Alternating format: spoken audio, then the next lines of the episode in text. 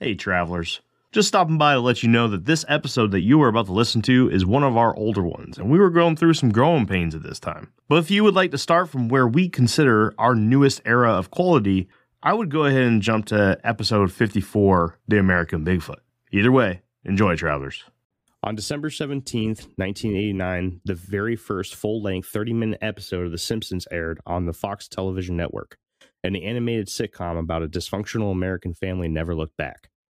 At the time of this recording, there are 703 episodes spanning 32 seasons of hilarious antics that many people have enjoyed over the past 32 years. But what if there's more to the story? Over the years, the show has predicted an unprecedented amount of historical events and technologies down to the tiniest of details, leading many to think of the show or its creators as time travelers, or as some have called them, prophets. Today, we dive into a few of these predictions and determine between ourselves if we believe Matt Groening is from another time in history or if these are simply lucky guesses. Welcome back to Infinite Rabbit Hole.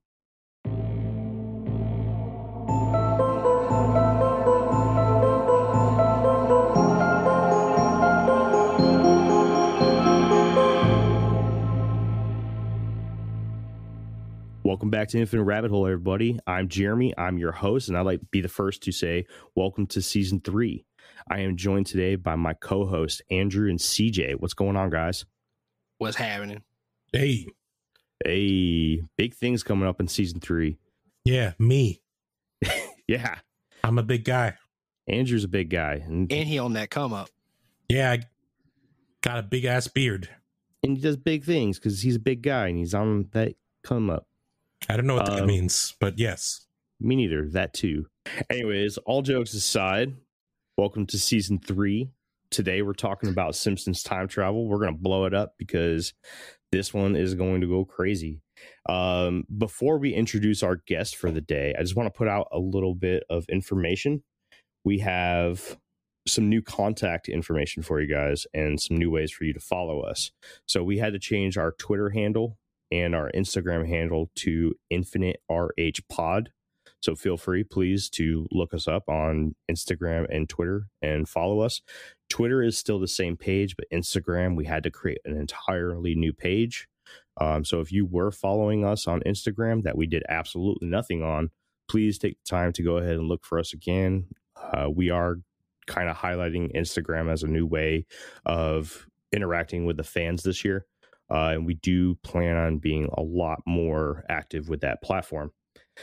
Uh, if you haven't before, please take a take a minute to either go to Podchaser or iTunes and leave us a comment or a review or rating. Um, it really helps out the show and helps us really know what we're doing right and what we're doing wrong. That's all. That's all the really boring stuff. Now let's get into the more exciting things. Andrew has a pretty awesome announcement for everybody, so I'm going to let Andrew take it from here. Uh, yes, hello everyone. Um, I just want to announce for season three, we are stepping our game up and going a little bit big and better in that sense, to the point that we are opening up uh, Patreon, and with that Patreon, um, we are actually adding uh, some behind the scenes stuff. Uh, what we are gonna have bonus contact uh, content which is called uh, Bottom of the Hole episodes. Uh, so you can hear us have shorter episodes, more fun episodes uh, about topics.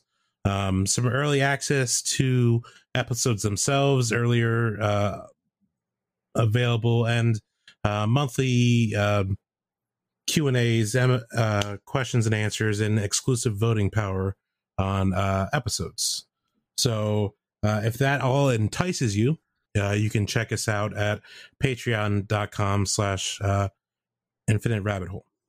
Awesome. And that is open. So anybody listening to this episode of Infinite Rabbit Hole right now can go onto our Patreon and sign up and become a patron of the show.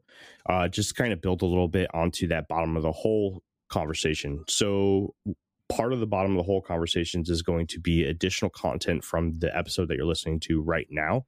So if you want to hear us continue the conversation on the Simpsons time travel conspiracy, head on over to Patreon and sign up for one of our tiers. We have three tiers. Um, the, you can either be a jackalope, Bigfoot, or Kraken, depending on how big you want to go. And uh, we will be, hey, you know what? It worked. So take that, CJ. We plan on adding things uh, gradually to Patreon. So what you see there won't necessarily be all that you get for the the tier that you're that you buy, um, but it will be the minimum that you will get. So if you sign up for the Jackalope tier, which is our two dollar tier, as of right now, you get bonus content and a shout out during our episodes. Um, but somewhere down the road, that tier could eventually be a little bit more. So hang tight. That's what we're offering for right now, but that may not be all that you get. Uh, coming along with the Patreon, we also have a Discord server that we're working on getting up. Uh, CJ, you're you're getting that together for us, correct? No, Andrew's doing that. I'm coding the web page. That's right. CJ is working on our web page, so that's something that we have coming up too. Uh, hang tight for further information coming on about the website. Uh, but Andrew's getting a Discord together. That's also going to be fed into the Patreon. How we're going to do a lot of our live feeds and our Q and A's and stuff. You'll be able to access it though. Like it's not strictly for Patreon users. Just there will be a Patreon specific section of the Discord where you're able to access additional content that we release, such as the things that we delete uh, that CJ says on the microphone that he's not supposed to. Exactly. So anybody can sign up for the Discord. We'll, uh, we'll be there to interact with you guys occasionally. I mean, obviously, we can't spend 24 7 there, but you know, we will spend a lot of our time on there. And of course, there's going to be some places that are blocked off for the patrons only, uh, where we'll probably spend, or not probably, but we're going to spend a little bit more time there and put a lot of our stuff. So you'll get uh, access to like our show notes, uh, bloopers, the the stupid shit that CJ says all the time. and it's not stupid; it's solid gold. It's just not appropriate. Exactly. Okay, you're right. But other than that, I think I've talked everybody's ear off enough let's go ahead and jump into this season premiere episode of Infinite Rabbit Hole. But first, before we do that, I need to introduce our guest. And our guest is. I want to introduce him. I saw him first. All right. I'm going to back off from this. I'm going to let CJ take this because CJ has hurt feelings right now. I do. I Go feel type I'm in my bag over this mess. Coming in from the Unexplained Inc. podcast, we got Phil with us today who discusses everything from esoteric to somewhat conspiracy, and he does things like case studies and whatnot. It's all super interesting. He was my friend first and not Jeremy's. And yeah, we got him today on there. Say hi, Phil. What's up, man? Well, hello, CJ. Uh, and that is Phantom Phil, to be correct. That's how Phantom I go by. Uh, That's right. My name on Unexplained. In my introduction, I was going to introduce him as Phantom Phil. Just wanted to put that out there. Guys, calm down no need to fight. I feel the love from all sides. Thank you very much. Jeremy, CJ, it's good to be with you guys. And Andrew, uh, this is the first time we've connected in quite some time, so it's good to have you back. Um, in the past, I did collaborations with Infinite Rabbit Hole and your guys' old show, Cryptid Technical. So it's really mm-hmm. cool that we've all merged together and that um, we're doing this all under one roof now. It should be fun. Yeah. Speaking of, uh, we just let out during our fan appreciation episode, which came out two weeks ago, that we're forming the Void Podcast Network. And Phil, your podcast is going to be a part of that, right? Oh, 100%. Cool, cool. Phil, you're working on a trailer for the Void Podcast Network, right? When uh, do you have like a ETA when that's going to be available? Um, the ETA will probably be the first or second weekend of June because I am also doing a guest blog on a major spiritual website as well, which um, I want to take that form and mention the early announcements of the Void Podcast Network as well. So it's going to depend on when I get one or the other done first, but uh, it'll be up, I think, uh, like right around this time, I believe. Ooh. Can you tell us what show you're going to be on, or is that because uh, I'd like to listen to that if possible, but unless it's like proprietary information right now. It's a blog, right? No, no, it's not. Um, it's not a, a podcast. It's just uh, I'm a guest blogger on a spiritual website known as My Spiritual Shenanigans blog, and um, they have all sorts of topics uh, under the spiritual metaphysical realm. I'm in my very novice early training stages of uh, shamanism right now, and I am blogging about the de- not so much the details, but the major aspects of my journey as I complete each stage of training from the prospect or the perspective, excuse me, of a novice. Right on. I'm stoked for that. So that's going to be out by the time this episode comes out, right? Yeah, yeah. That my first entry will be on my spiritual shenanigans blog right now, and the second one should be up uh, sometime mid to late July, hopefully. Fantastic! Can't wait. So, are you doing like an initiation process with shamanism, or is it like a broad spectrum education? It's like a broad spectrum education, which offers certification at each level. That brings in, oh. um, so you need to do one in order to gain the other, and so forth. That's very cool. Very cool. Yeah. Right on. So you guys ready to jump into some Simpsons uh, time travel facts? Yeah, let's do it, man. Let's do it. Let's get some initial thoughts from everybody. I mean, Simpsons, right? They've been around forever since 1989, December 17th, in 1989. I mean, this show is almost as old as I am. And I love the the joke. I think what was it? The South Park did uh, where they're trying to come up with new episodes in the episode itself, and they keep getting hit with The Simpsons did it. Right? They've been along so long, so long that everything that could be possibly done under the sun when it comes to animated comedy, it's been done by The Simpsons. Our initial thoughts before we get into all this evidence and everything. What do you guys think? Do you think it, it is strictly just they've been around for so long that they're just happen to get some things right? or do you think that there might be something behind all this? So I'll, I'll take a shot at first. Like there, there's a theory um, called the infinite monkey theory or theorem, right? Where if you put a bunch of monkeys or infinite amount of monkeys in front of a keyboard, eventually they would write the works of uh, William Shakespeare, right? Yep. Uh, so the fact that there are 700 plus episodes of this show. Uh, and the fact I think they just got renewed for like season 33 and 34. So there's going to be two more uh, seasons into the current season uh, for it uh, as of when this episode came out. So the I feel like at a certain point to not be stale, they would have to start uh, throwing things out there, right? Uh, and uh, I can see just so there's not repetition and they've been around and survived, like having stuff like this could be a possibility. I, I get you. So, Phil, what do you think, man? Uh, just a couple of things. Um, generally speaking, I'm a big believer that number one, things don't show up or happen by accident. Like, I think there's intent behind everything we see. And the more I dig, the more I believe that there's hidden symbolism, messaging, and programming within all sorts of content. And that includes a very long running show like The Simpsons. And even though The Simpsons is animated, uh, very few programs that have lasted a long time in television have touched people across the world in all walks of life and have touched upon very basic themes of just, you know, living. And before we move on, there's just a couple of quick things I want to bring up. Is um, very recently on Unexplained Inc., I did an episode on the Hollow Earth, and in the outro of that show, I mentioned how in season 11 of The Simpsons, there's an episode where Homer falls down a manhole and goes down mm-hmm. all these subterranean levels and alludes to the Hollow Earth. And the reason I say this now is it has absolutely nothing to do with the episode.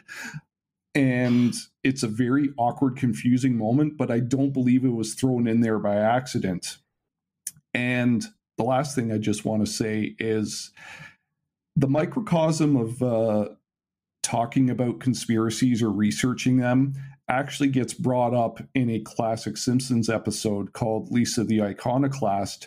And if you guys remember, that's the one where they're celebrating like the Heritage Day for Jebediah Springfield and talking about yes. what a wonderful person the founder of the town was. And Lisa stumbles upon some hidden history and realizes he was actually an awful person and this whole myth about him is a lie. And to me, Yeah. that is like the crux of researching conspiracies and alternative theories, which is what we're going to do today. So I just wanted to say that I strongly believe something might be going on because we have a couple of small examples of things that are kind of hidden in plain sight there. So, Yeah. He was a pirate, I think, with the silver tongue.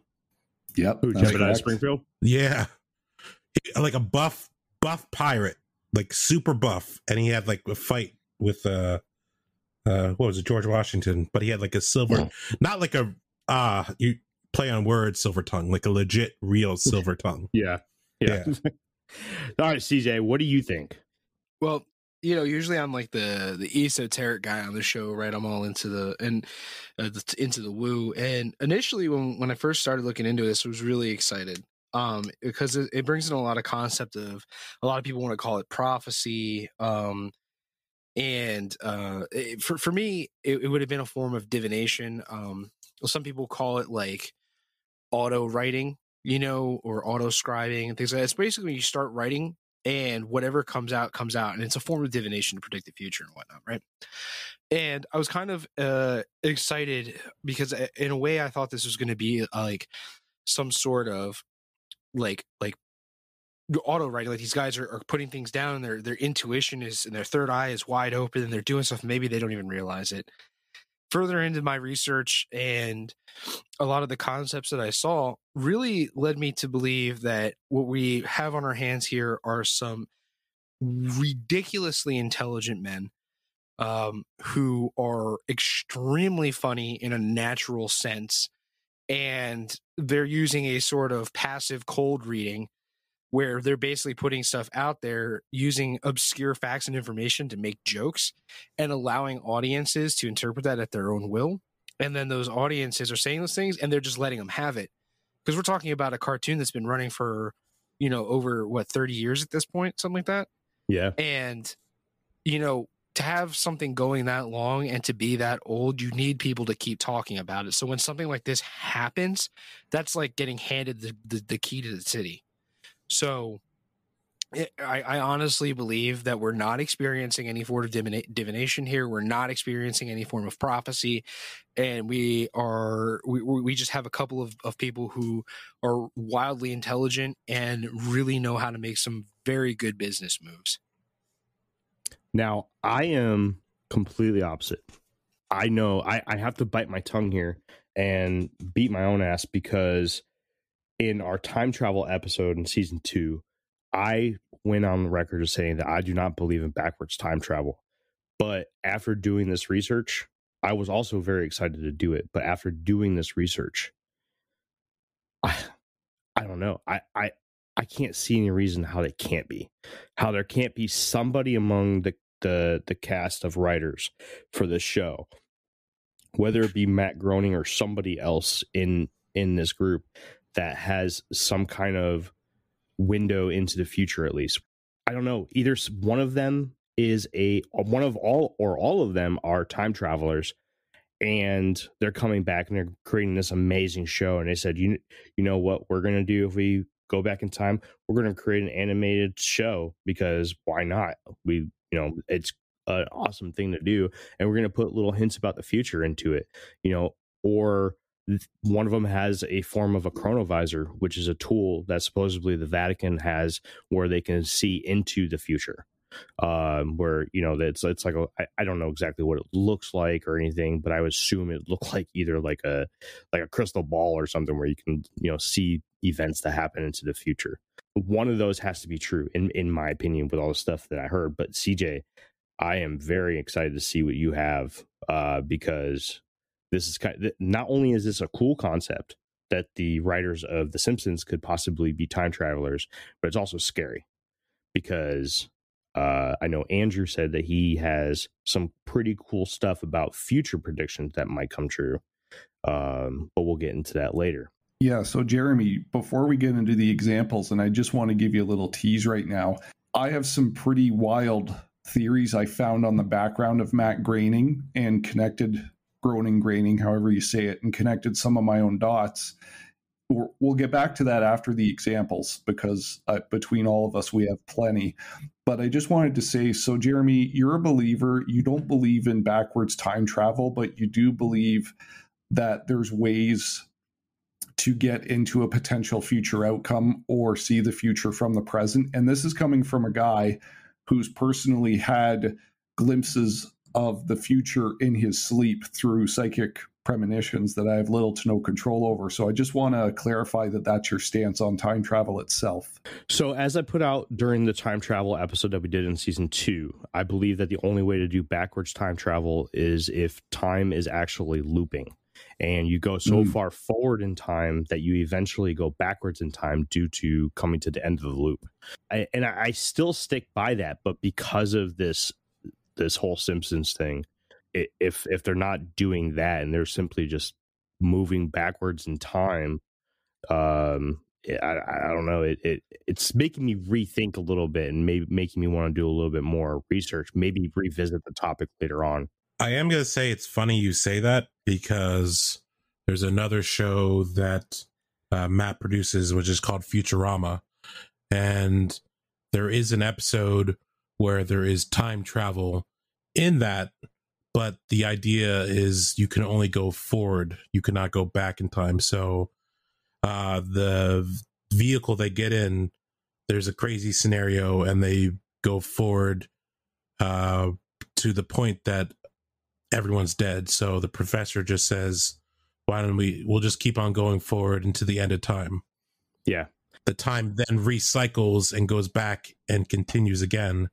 But uh, what happens is every time that cycle goes through, the world gets shifted like five feet down.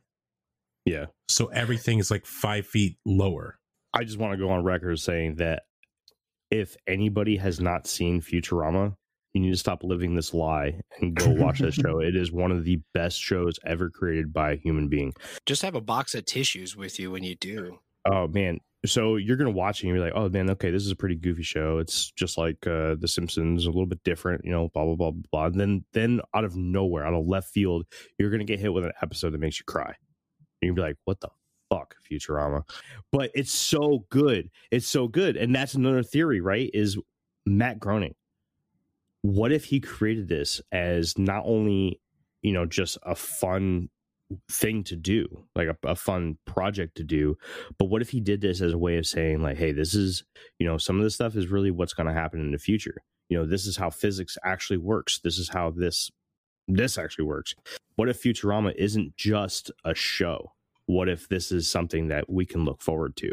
You know many different races from from a, around the galaxy all coming together to live in you know live together. And i mean you know space uh shipping uh industry is is a huge thing you know just like amazon where you know you order something you want to get it to you sooner rather than later so they box it up and they send it off on the planet express and shoots off into alpha centauri and drops off a package for you in two days or less you know um what what if that is something that Matt Groening's trying to tell you that this is what the future is going to be like. It's making me think, uh, Jeremy. What if it's life after disclosure? Mm, which might be coming up soon. well, who knows? But that's that's a big buzz talk right now for sure. That's supposed to drop in June. I'm trying to I'm trying to figure out how when we get into this exam, like my main my main number one argument for why I think it's nonsense, it has to go into the bottom of the hole, and I'm trying to figure out how uh how I'm going to get around not talking about that. It's going to be tough. Uh, well, my my question though for you guys, for uh, also for myself and our fans, what what do you mean by uh, disclosure? Disclosure is um, he's talking about when all the the information about alien life comes out or anything else really in that that matter.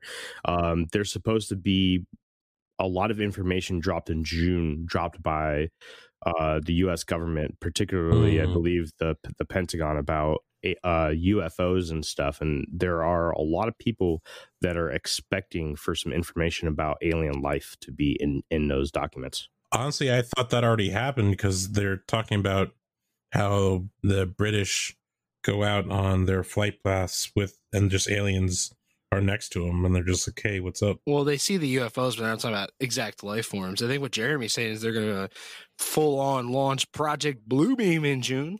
Mm. no, I, I don't think that it has anything to do with Project Bluebeam. Well, I I, mean, I don't know. It it might it might. You're right. It it might be a setup for Project Bluebeam, It is. but I don't know, man. I don't. I don't know. I. I, I don't know exactly how it came ar- around. So anybody listening to this, forgive me. Okay, I didn't necessarily. I wasn't ready for UFO talk during The Simpsons, but apparently Trump signed in some form of executive order saying that the U.S. government has to let go or has to get all this documentation ready to be released to the public in eight months time i think he did it in like uh what was it november you know right before he was uh voted out of the presidency and that pretty much lands on june. So in june there's supposed to be really good information being dropped and you're seeing a lot of this stuff start to leak out. Uh i think his name's jeremy corbell has been talking Hmm. about it a lot. If anybody wants to look him up he's he puts a lot of information out there. Anyways sorry. Didn't mean to get off track there. It's a good thing because that that has something I want to talk about on our bonus episode as well. okay. Cool cool all right so you guys ready to get into some some really cool uh examples? Yeah, after 30 minutes of housekeeping, let's do it. ah cj you're dick. I love it. Anyways so i came up with 25 of them okay? There was a lot more but i just kept it at 25 uh there is way more than 25 just for anybody listening you know so i, I you know i know people are gonna be like how how'd you forget about this? How'd you forget about that? Listen i'm not gonna list off every single one of them i'm just gonna sit here and dedicate an entire season to every single thing that the simpsons got right. So i, I stuck with these these 25 and then if you want to stay and meet us down in the bottom of the rabbit hole uh, for our bonus conversation, then we'll talk about a couple more, which um, has to do with anything dealing with the presidency of the United States. So if anybody wants to hang around and and hear what Matt Groening and the Simpsons crew either got right about the presidency or has uh, predicted for the future of the presidency of the United States, head on over to Patreon, sign up, and you'll get instant access to our bonus content, bottom of the hole episode for Infinite Rabbit Hole. And please do, because I'm going to knock a giant hole into all this time travel stuff. What's up, Andrew? Nothing. I, I just don't know how much we want to reveal on a bonus episode. I like mystery, but like it, it's cool. I, I just wanted to entice them, you know, like yeah, it's true. A hundred percent. I agree. He's just giving them the tip. just Yeah. the tip, just the tip. Fifteen percent or twenty if they're good. All right, guys. Here, here's a couple of them. I got. Let's go with the first eight right now, and then we'll stop and talk a little bit. All right. All right. Number one, season six, episode 19 in 1995. Lisa talks to Marge on what they call a picture phone, but is clearly representing FaceTime, which becomes available in 2010. Number two, Wait, wait, wait. Can we, can, uh, before, as we're going down your list, can we have a very brief discussion about each point? Uh, Sure. Just, just to keep consistency here, because sure, this is a, this is a really big one. Um, absolutely, go for it, dude.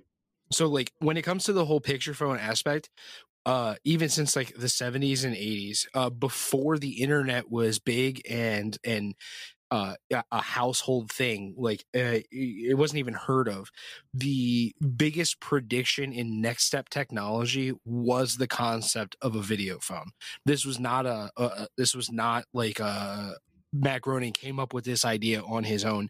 It had been done several times over in the past uh, with different sci-fi uh, scenarios where they were just like, "Oh yeah, we go, we're going to be able to see each other on the telephone." Not even sci-fi. You also had detective dramas back in like the 30s or 40s or whatever with Dick Tracy. Dick Tracy had the watch that uh, he could communicate through. Right, and look at the cartoon Dragon Ball. They were doing uh, face, and that, that came out before The Simpsons. Now, it was not released here in America before The Simpsons, but the cartoon Dragon Ball was created and aired in Japan before The Simpsons was a thing. And they had people talking on a video phone. So it's a, it's a very it's a very common thing. Like that was what people were saying. Like in the future, we will see each other on the phone. Right. I don't want to get this wrong because I don't know too much about Star Trek, but I'm pretty sure Star Trek did that too. I just don't know how Mhm. old it, Star Trek was at the time. So I don't want to misquote anything. I'm not a Trekkie. Phil, are you a Trekkie? No, but they did have that technology on the Jetsons, which is a very old school cartoon. Oh. They And, did, um, Yeah. They? Yeah. I just got They to had say, it in watch form too, didn't they? they might have. They might have. In Yeah. the car. They had it in the car, the little Yeah. car thing that Mhm. they buzzed around in. Yeah. So just a couple of quick things before we continue here. First thing being is that um, I think this is important to mention before we start going way down the list is that many people have made their own lists and their own compilation videos. And I think by what all of our minds bring to the table, we're going to get, we're going to knock a lot of them out and maybe even bring a couple of new ones to the plate that you haven't heard. But if you feel like any of the guys on Infinite Rabbit Hole here have missed any, hit them up and let them know because I'm sure they would love the engagement. And probably the most talked about and definitive list came on the Pat McAfee show, which dropped on December 21st of 2017. And he has a whole bit called Matt Groening is a time traveler, and he just goes on and says, Matt, the jig is up. We already know. And then he goes through several of the examples we're going to talk about, but not all of them. So Just love- many, I love many, many of those videos were also super clickbaity. So oh, some of them are for sure. Pat McAfee did a great, ep- great show. That was a great, great one. just, just I, I, I'm a big YouTube guy when it comes to doing research for this stuff because I can play Pokemon while I watch the YouTube video. Um, but uh, I found that YouTube this time around was a very difficult resource to work with because of all Mm. the clickbait involved with this subject. Yeah, there was a lot of lists.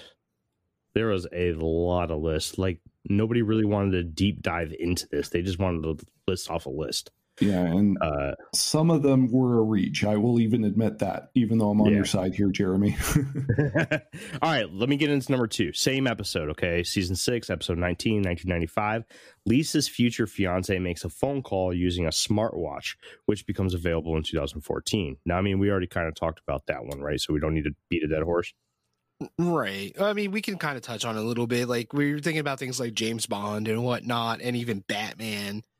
Um, Yeah, Dick Thi- Tracy. This, yeah, this was also this was also a technology that was predicted well ahead of time by many different sources, and in an honest in an honest thing, it honestly makes sense. Being that walkie talkies were in common use, and they were already trying to do a video phone, being able to communicate through your watch in it, that that's a, that either connects to another device on your body or is a device in itself. It, it's just it's a next step makes sense prediction. I can see that. All right, next one.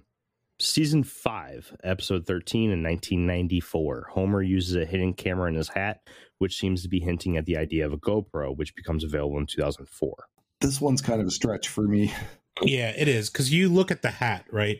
It's, It's one huge. of those like Burt Reynolds, like huge Texan ten gallon hats. Smokey the Bandit. Uh, at, yeah, and it looks like uh the camera itself would have just been like the camera at the normal thing right there. Now, I am gonna say spy cameras have always been a thing. Like Mhm. modern day stuff is more prevalent like you have like nanny cams and other things like that so again that's probably something like you always want to be watching or looking over your stuff like back in the day there wasn't the technology you would pay well that's what security profession is like having someone watch your things Yeah. so And also the GoPro was also yet another one of those very logical next steps in in technology. If even if we go back to something simple as the telephone, we have the very first telephones that came out were put in people's homes. These things were monsters. They were huge. And every and as technology progresses, things get smaller and smaller and smaller and have more utility, more utility, and more utility. And that's just that's a trend we see uh, from even the early 1800s in 1700s from primitive times till now we see things we got them to work but we got them to work in a very large fashion computers is another thing those things took up an entire room at one point and there would be no way you'd have one of those in your house right And now we have computers that are a thousand times stronger than that giant room computer and that fit in your pocket. Right. So the downsizing of technology and its increase in utility has been a trend since forever. Yeah, those those first three, I definitely agree. Um, you'll see the last three of the first eight. So the way I the way I was originally going to do this, I broke them down in like groups of eight, where the last three were kind of the big ones in each group, uh, and they were kind of just created by you know a bunch of bullshit ones. But the, these next two go together. They're in the same episode, so I'm going to knock these two out, and then we'll talk about them. Right. Season 25, episode 16 in 2014, Homer is approached by FIFA to fix their championship World Cup game, which led to the arrest of officials in the organization. One year later, in 2015, many high rankings of ranking officials in the FIFA organization were arrested for corruption and money laundering, among many other things. In the same episode, known as number five, also in 2014, The Simpsons correctly predicted that Germany would win in the World Cup championship match of 2014. I got I didn't mention this yet, but um the amount of writers that have been on the show um is actually uh close to like 130 some or 100 136 uh is what the wikipedia is saying. So i don't know if that's current or whatever. Uh so having that many people touch this show uh i feel like you have a lot of people that would be uh having different backgrounds different interests and there's probably someone that was fairly knowledgeable or knew uh, about soccer right Mhm. so it's not like that team wasn't doing bad that year like they weren't like an underdog or something um, Right. But the fact that he that they correctly predicted that the organization like this was major major news. I looked up a couple news articles and everything, and these dudes were like the head of the FIFA organization, which is the big the the world's leading what we call soccer or football over in the the other parts of the world. They're the biggest entity in this sport, and they were they were bagged for some of the biggest bullshit. Um, now, again, just like you were saying, somebody on that writing staff may have been a, a huge fan into sports and been like, "Yo, these these people are corrupt. Let's write an episode about how stupid and corrupt they are." And you know, eventually, after some time, all corruption gets bagged, or not all corruption, but most corruption will get bagged. Um, so that's that's what I think happened here. I'm on board with you guys with that one for sure. I'm going to let Phil touch on that before I put in what I got to put in. For those that really, really follow soccer, I do not, but I know people that do. There could be an argument made that um, on a national level, Germany always has a really good team and that they were the host nation in 2014. So that could have been a, a luck of the draw. And it was also, I think, one of the worst kept secrets in the sport that FIFA may or may not have been corrupt and that it was only a matter of time before they got caught. But I do find it interesting, though, that they get two of these happenings and nail them in the same episode. So, I mean, the more we look at these predictions, you have to stop and ask yourself, okay, when does this stop being random coincidence? So that's that's just where I stand at the moment. Phil, I just want to correct you real quick. Brazil was the host nation in 2014 FIFA World Cup.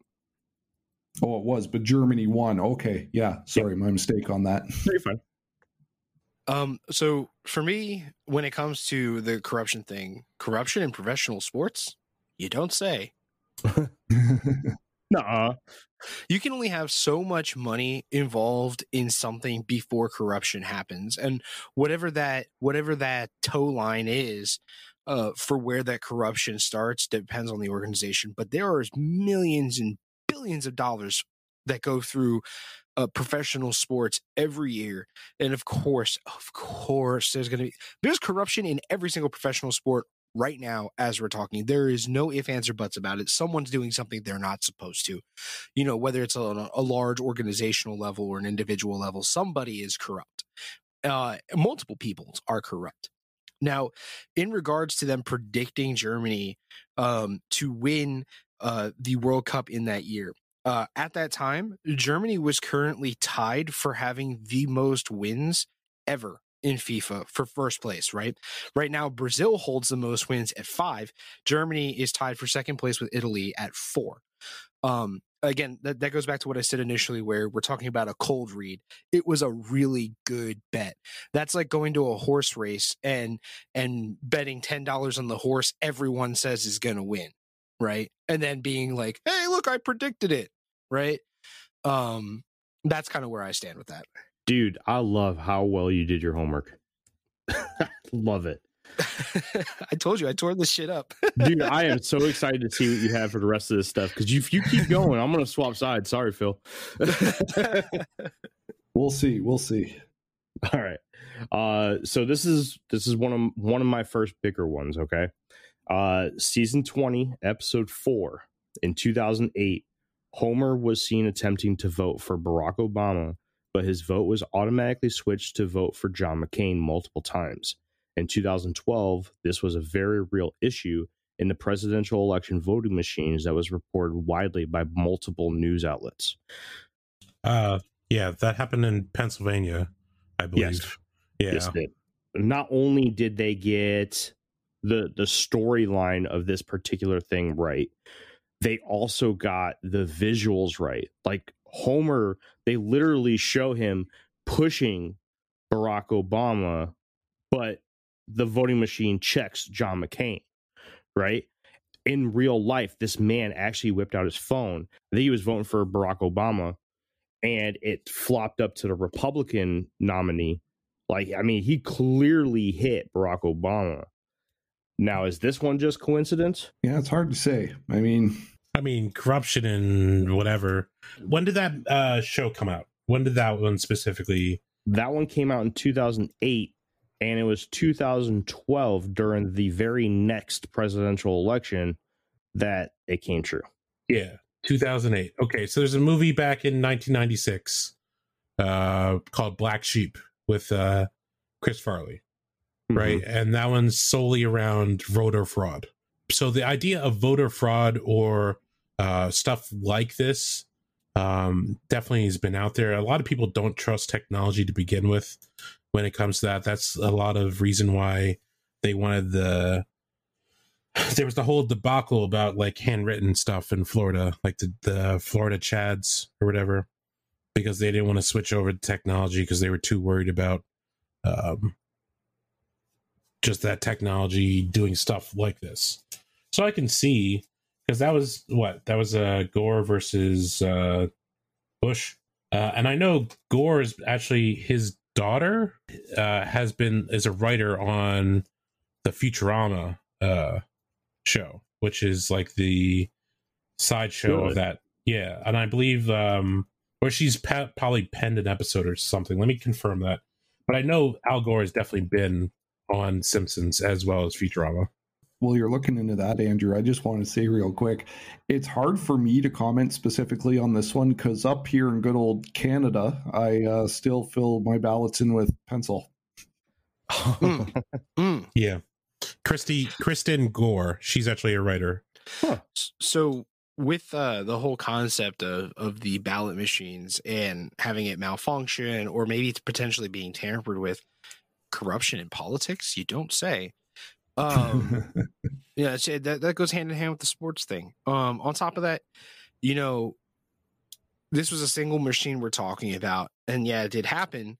Um, but I'm going to play a little devil's advocate here, and and this was back in the Obama Mitt Romney uh, campaign, and then this was also the era where smartphones first started really becoming popular. Right, we just had Google release their first model of the smartphone, and then Android followed up. Uh, and uh, I don't remember the exact order of the technology being released, but the iPhone was also a thing. They also had the iPod, and like this, this touch technology was a thing. And I personally had one of the older um, uh, touchscreen phones when they first came out, the very first smartphones. And when that phone was about two or three years old, um, I experienced an error with it when if I wanted to touch one of the applications on the phone or uh, select an option, I had to move my thumb downwards and slightly to the right and touch a, a uh, different area because the calibration on the screen was just off. The, the phone was dying, it was old, it wasn't working right anymore, and it was just off. And I'm willing to believe that in this particular incident, being that it was a single machine that we're being told about, that maybe that would be something uh, that could have. Maybe the machine was dropped on its way in, and whoever carrying it was like, "I'm not saying nothing because nobody's firing me today." Um, you know, there's a there's a, there's a slew of reasons that could have thrown the calibration on, on a single machine off. Uh, my question is, if if this was a true act of of corruption, why was it a single machine? And do we all think that messing with a single machine would really throw the vote off that much in a very red state? But it wasn't a single machine. That, that Oh, was the wasn't? only per- no. That was the only person that was able to get it on film. Um, oh, yeah, okay. there, there were many, many, many complaints all throughout that county in Pennsylvania that the machines were doing that. So I it was understand. a single. It was a single county, though. I believe so. I don't want to. I don't want to put out incorrect information. So I'm going to let's retract that. let's let's entertain it was a single county just for argument's sake.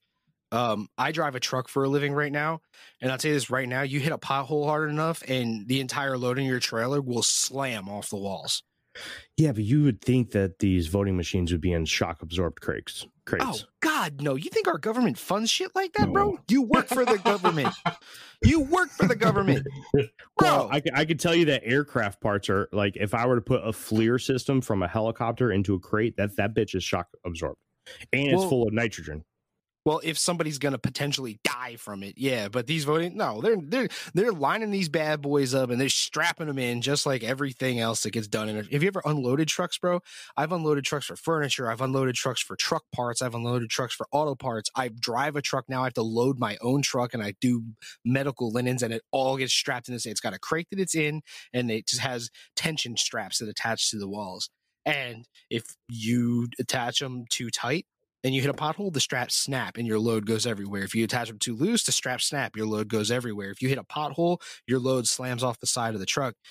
Eh, eh, There's a really good chance that, that there was like a, a packing error with like you, you, the same guy loads three trucks and he's an idiot and packs all three of these trucks incorrectly and all they have to do is hit a pothole and then bam they're slamming off the side of the wall. And if you slam technology like touchscreen especially older technology touchscreen stuff like that it's going to have errors. And i'd be willing to entertain that idea. Um but this one i would definitely be on the fence for. But then again we're in a very isn't isn't pennsylvania typically a very red state?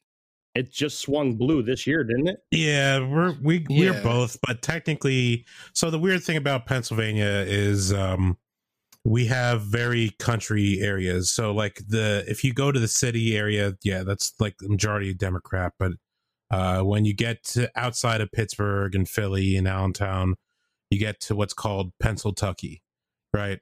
Uh, and Pennsyltucky is kind of like you you go in the wrong area, you're going to start hearing banjos and uh, hillbilly asking if you got a, a pretty mouth or not. Uh, so you kind of you kind of want to stay clear of like outskirts of uh, that. I mean, like we have what the city that's on constant fire underneath uh, Centralia. centralia yeah yeah. So Yeah. All right, all right, all right. yeah. We, so we, like we would i would just want to entertain like if it was just a single county is one county enough to swing an entire vote in a state Mm, uh, it depends. It depends on what the the population center is. Because I mean, it, it, it vote. So the votes for the county or the the value of the county is just uh, it's all based on the population. you said uh it was laverne county right I don't know what fucking county it was, but it was a county. I, I believe it was a county. Co- All right, we're gonna move on to the next thing. We got to keep rolling. Okay. All right, guys. okay All right. Um, all right. So the next one, number seven, The Simpsons movie in 2007. The movie predicted the NSA listening in on U.S. citizens' phone calls as they are tasked in tracking down the Simpsons after they were deemed fugitives by the EPA. In 2013, Edward Snowden blew the lid off the NSA, conducting unwarranted mass surveillance on citizens of the U.S. What do you got to say about that one, CJ? didn't we have an issue with big brother well before that simpsons movie came out because i remember hearing about that in middle school Big Brother really became an issue after 9 11. Right when i was in middle school and then the simpsons movie came out when i was about to graduate high school so we already knew they were listening to us Okay, I can get I can get behind that, but it wasn't confirmed until Edwards. Like every, it was a conspiracy theory. Oh my god, dude! If, if people, if people, if people didn't know the government was listening to us, I know, I know, I know. I will argue that in the Simpsons movie, though, they specifically nailed it to the NSA, which I don't think had been done in a big blockbuster live action or animated flick before, or at least an animated one that a lot of people would see. I'll argue that. Let's be honest though. If a if a department is going to do a, one of those three letter acronyms is going to do it it's going to be the nsa nsa or cia one of those two well the cia is doing it. We know that but the nsa that's what their job is is national security agency right. Um, but this next one guys this next one is one of the ones that i'm really excited about. And i cj i can't wait to hear you debunk this one because i hope you have nothing for it. Season 22, episode 1 in 2010. They they correctly predicted that Bengt Robert Holmstrom would win the Nobel Peace Prize in economics, which he went on to do 6 years later in 2016. Not only did they predict that he would win a Nobel Peace Prize, but they went on to predict that he would specifically win it in economics. So when it came to this one, um, this specific instance, uh, it, was actually talked to talked about on a video by a fellow Canadian of Phil's, uh, and that individual, uh, people were already predicting well before the Simpsons were that he was going to win a Nobel Peace Prize. It just took them longer to give it to him than anybody thought it was going to. He was already a big name in that area. Okay, so you just think it was e- eventually it was going to happen? I mean, it was it was also a bingo card, so they could have placed their bet on any of those people winning because it was what five different nerds, uh, each choosing uh, a person that there's a chance that that person yeah. could have won. What's up, everybody? This is Jeff from the Shadowban Podcast, where we challenge conventional thoughts and overruling dogmas from ancient discoveries tucked away by the Smithsonian to modern genetic manipulation carried out and funded by the world's elite ruling class. Nothing is too taboo as we search for lost, hidden, and suppressed truths about the nature of our reality. Find the Shadowban Podcast on all platforms or visit shadowbanpodcast.com to join in on the fun. Now, back to the Infinite Rabbit Hole Podcast.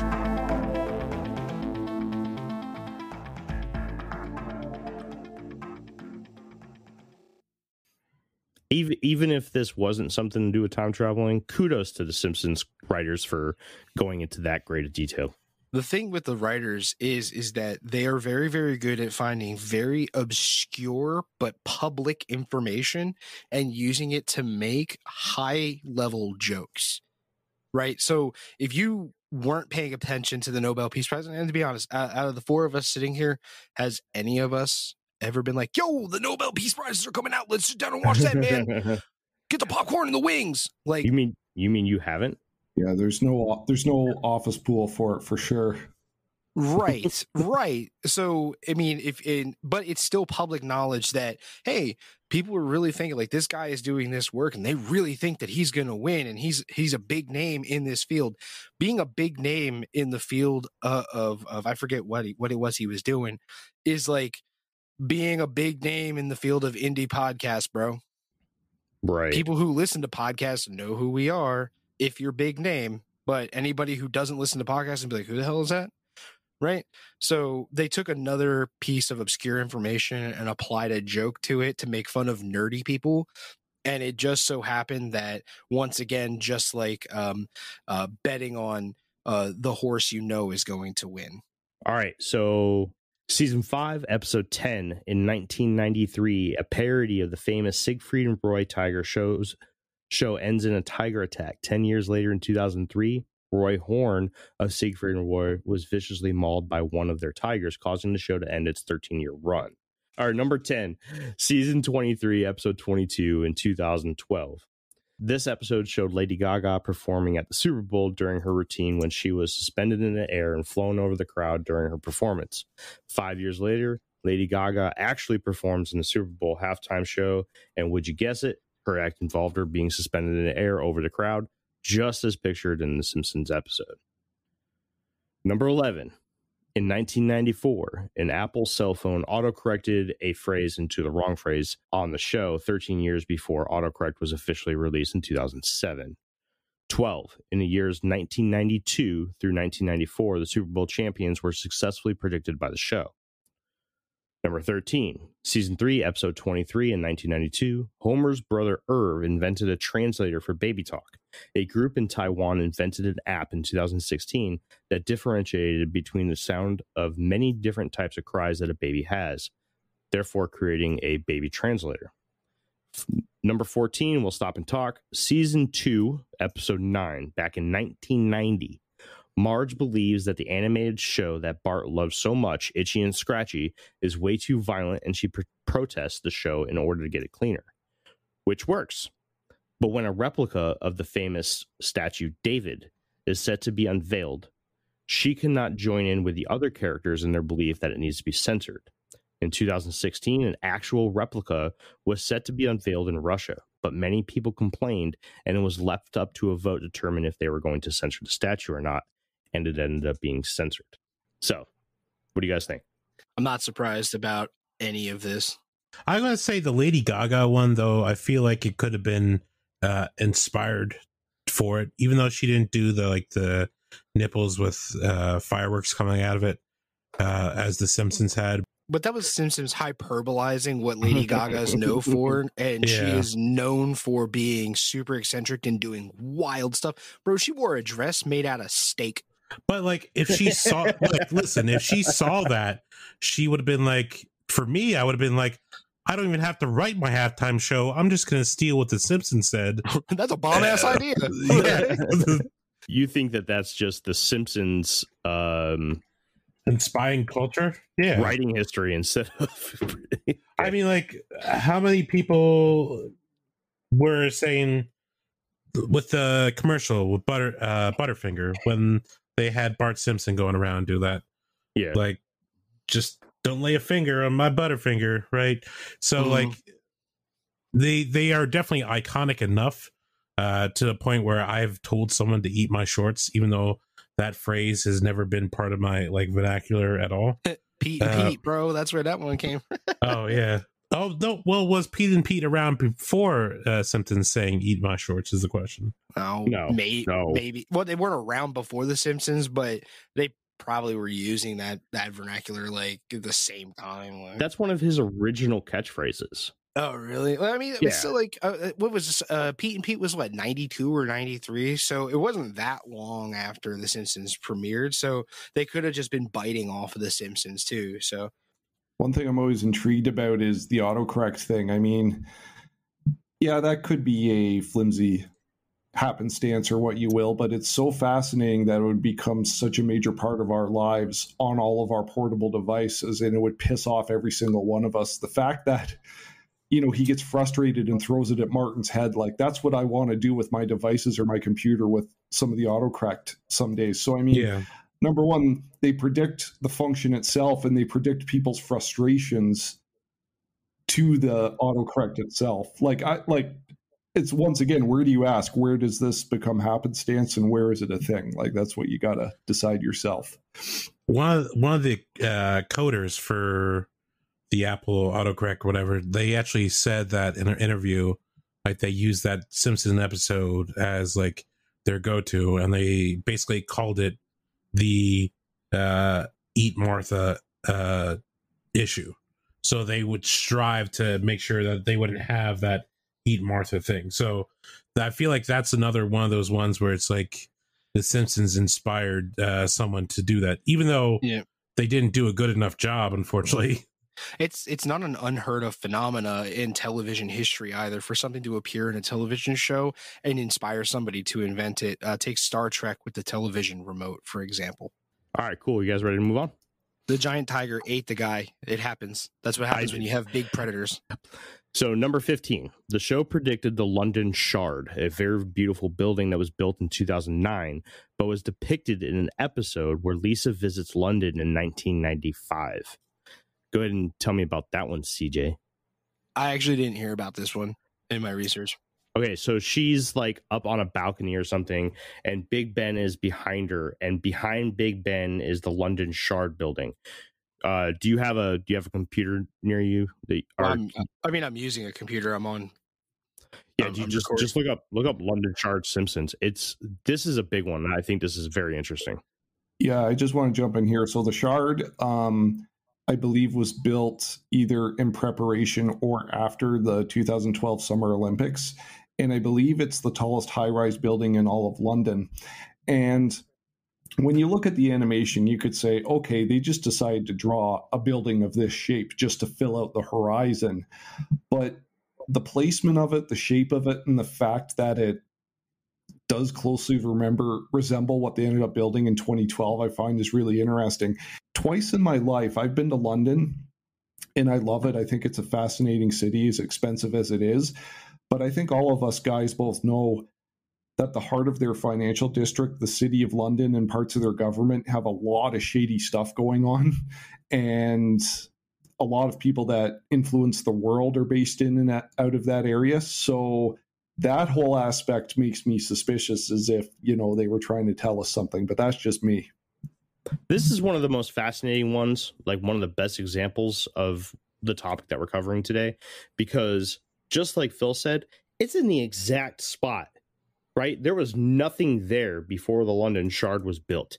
It's in the exact spot. There's no other buildings in in that uh in that that picture there of the London Shard behind Big Ben in the Simpsons episode. But not only did they put it in the right spot, but they got this little thin part at the top of the shard correct too. I mean, those thin parts are really common in architecture. I mean, look at the Empire State Building for really tall. This is a thin pyramid building. Like this building is a teepee. I mean, that's not a very common building. Yeah. Washington Monument. Hmm. I mean, come on. Okay, those two. An obelisk, I guess you can call it, right? I mean, Isn't there one out in Dubai like that or something? Or Oh, I mean, but the, even even if that's three, even if there's twenty throughout the United States, throughout the world, that's still not a lot. yeah, This this one goes to Phil and Jeremy. Ha! One mean- to one to Ding, ding, one to fourteen. One to fourteen. We're on the board, Phil. you know, you know what this thing kind of reminds me. You guys ever see the uh Oceans series? No, man, I haven't. i've seen like So- half of them I know what you're talking about. O- Ocean Twelve. There's like a hotel that they built in this in like Ocean Twelve or Ocean Thirteen or something. Just a sidetrack, whatever. I'm sorry, but like it kind of looks like that. Well, um, so we would all agree that uh, m- much of what our governments and worldwide governments uh, have in common is a fascination with the esoteric, right? hmm The pyramid's Oh, one of the platonic. so- The pyramid is one of the Yeah. platonic solids. It's a very easy go-to shape. It's also aerodynamic and allows wind to pass over it, so it's also a very safe shape. I'm not giving you this win. This one goes to us. Sorry. I'm still kicking your ass though. yeah, you're winning. You're winning. All right, number 16. In 2007, in the Simpsons movie, Tom Hanks was shown in quarantine, just like he was on all major news networks for COVID 19. Tom Hanks had a whole movie about him being in quarantine with a fucking volleyball. Yeah, that- Uh, they made fun of that in, in The Simpsons too. They did. Uh, yeah, Simpsons did it. Uh, we we got to say it. Uh, the but there wasn't like he didn't he uh, go through like Philadelphia too. So like he was a cancer patient in Philadelphia, or was it AIDS? What was Philadelphia? That movie. that was aids It was AIDS. Yeah. So like, but like Tom Hanks is such a uh, like the person you want to put forward eh, of like celebrities. Like he's wholesome, cheery. There's like no no one really has dirt on him, and, and like to the point that they got him play one of the most iconic like persons out there that is uh Mr. Rogers, right? Mr. Rogers, I don't think anybody had any issues with. Like he was such a kind-hearted soul, and like Tom Hanks playing him was okay. Like no one had an issue with Tom Hanks being that. I only So- like one movie ever made by Tom Hanks. Oh, Yep. Green Green Mile, Nope. Forrest Gump. Forrest Gump. That's it. That's the only good Yeah. movie ever made by Forrest, by Tom Hanks. Sorry, guys. Yeah. Go ahead, as you were. I just want to put it Yeah. out there. Oh, it's fine. The but like he he's that iconic like good person putting forward. So like I know a lot of social like media like to reach out to celebrities for their things on like their thoughts on things. Because I, I made a joke about that the other day to a friend uh when uh the unfortunate events of 9-11 happened.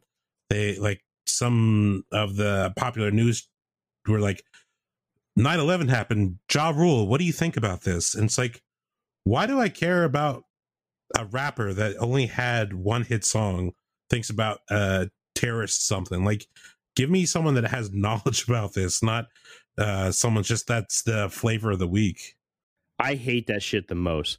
Whenever like a celebrity has an opinion about something and the the news will blow it up, it's like, why do I fucking care what they have to say? Let's be honest about it. And and then you get all these people that are like, oh, but so and so said this. What the fuck are you talking about? Like, I mean, don't get me wrong. I grew up on Bill Nye, right?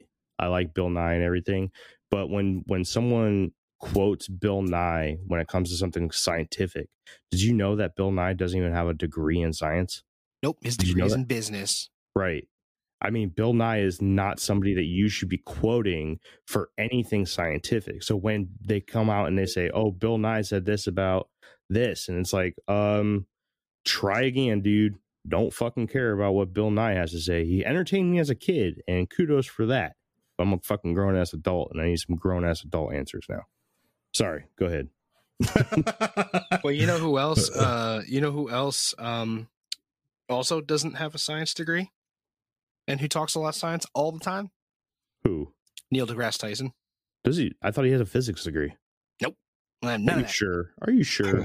I'm pretty. I'm pretty sure. I'm pretty sure. No, I uh, but a lot it. of people. A, a lot of people will tell you like, look in Neil deGrasse Tyson. I'm pretty sure that his degree is in business management. Uh, if uh, I'm remembering correctly from the last time I looked into it. i'll look i'll, I'll do the googles Yeah, he earned his BA in physics from Harvard and his PhD in astrophysics from Columbia.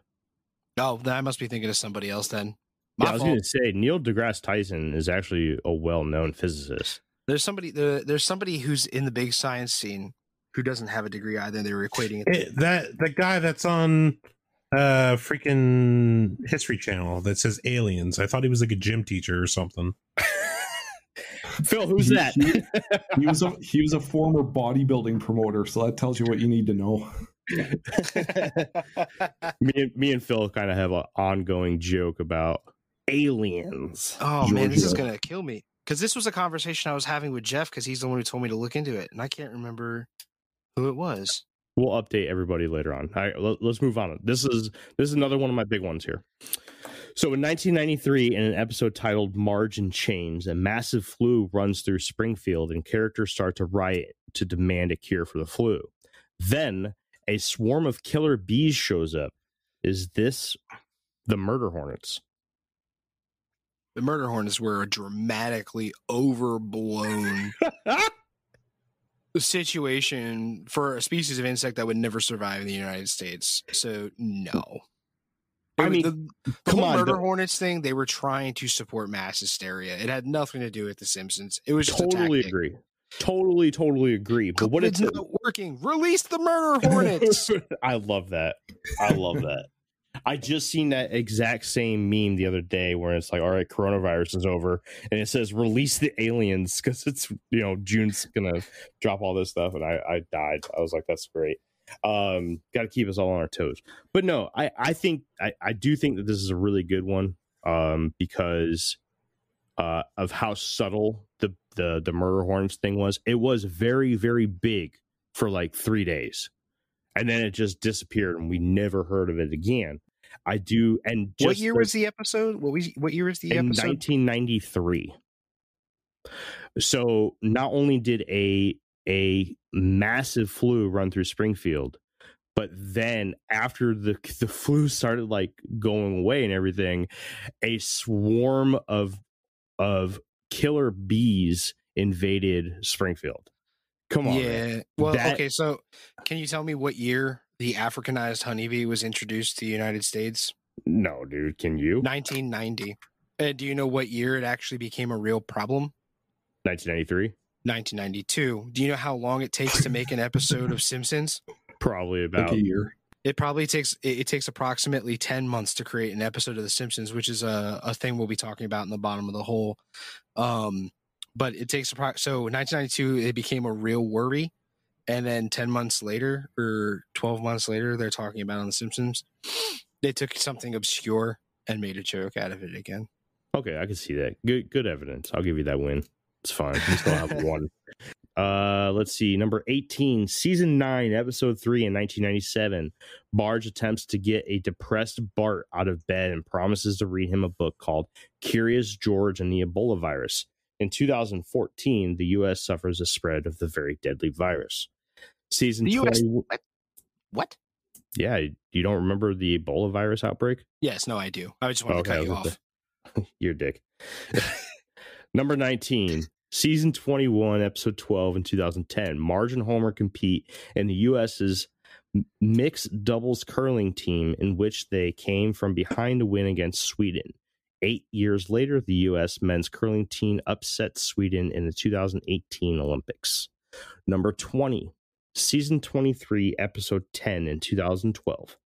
The show predicts Greece's financial crisis, which actually occurred mm-hmm. in 2015, three years later. Number 21.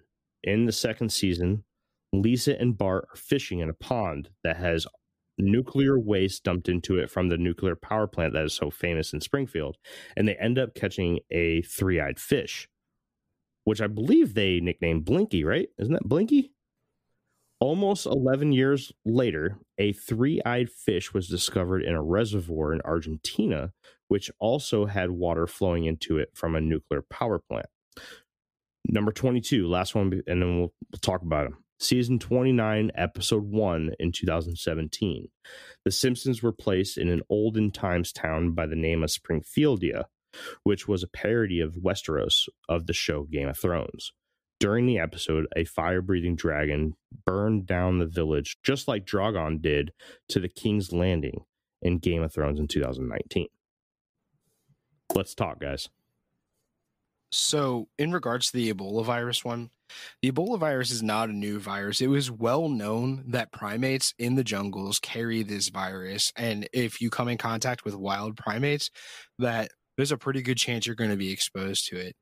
Um, I don't know the exact year, but there was a time period where importing wild monkeys to keep as pets became a very popular thing in the United States.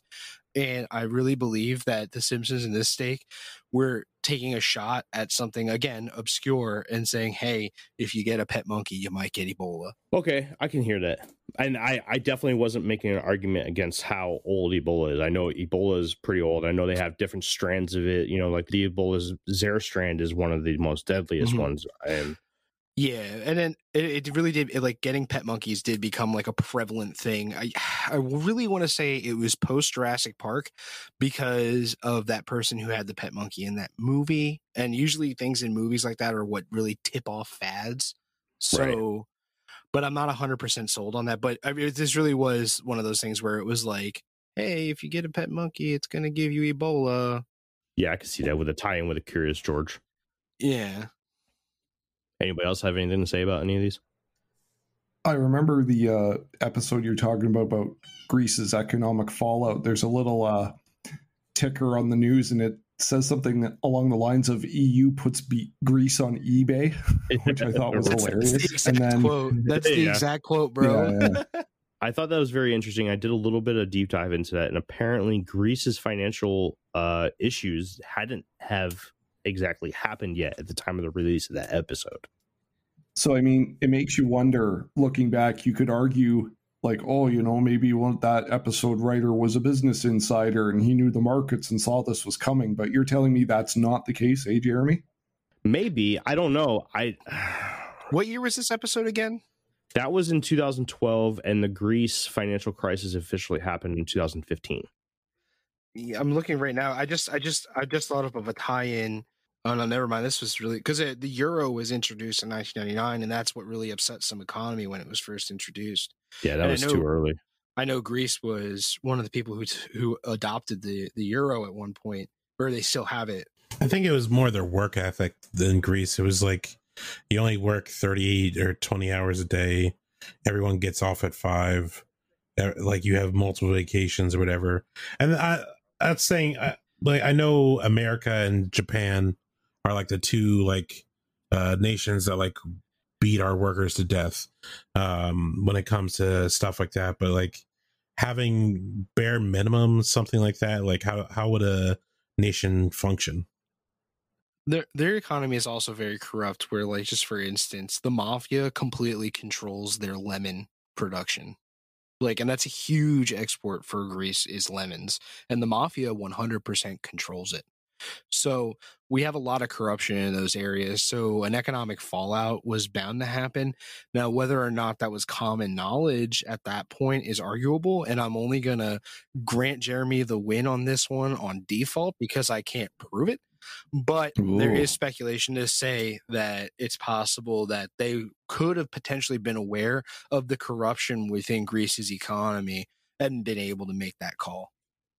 Like it. We got two, Phil. I did want to mention, um, just like the other ones that were inspired, there was one that you didn't mention. I do want to uh, say because it is I've got I've got three more, okay. Then I'll, I'll let I'll let I'll let you do that. and these are pretty big. Okay. Number 23, season 10, episode 5 in 1998. A sign in the episode portrays the Fox network as a division of the of Walt Disney. 19 years later and Fox is sold to Disney for a total of 52.4 billion dollars, not only predicting the sale of the company, but predicting the new owners of the Simpsons. I find this interesting because throughout the show's history and even in the Simpsons movie, they're always taking pot shots at Disney every which way possible. And if you look at the surface, that whole sign and that gag was maybe designed to be another pot shot at how wealthy and how greedy Disney is. Or was it a sign that Disney was coming in and saying, hey, put this in here and uh, stop making all those jokes about us. I mean, I could be wrong about Mhm. that, but it's interesting to say. I was gonna say Futurama also was uh, taking shots at uh, Fox and other Y- things like that as well. Simpsons so do that too. yeah. Mhm. The Simpsons are known for taking shots at the Fox corporate network, and uh, at that time period when they put that up, they were really making fun of Fox, saying "You're so bad, Disney's going to buy you." Is is kind of what they were saying. They were talking big It shit in probably that is, yeah. episode. Yeah. Family Guy does it too. Oh yeah, it's funny. uh it's like uh the the YouTuber, the Canadian YouTuber that I brought up earlier actually made a really good um uh, metaphor for that. He said uh, it's the uh, bite the hand that feeds you mentality because people buy that sort of thing. It's Yeah. marketing, and it's the only reason It's Fox lets them get away with it.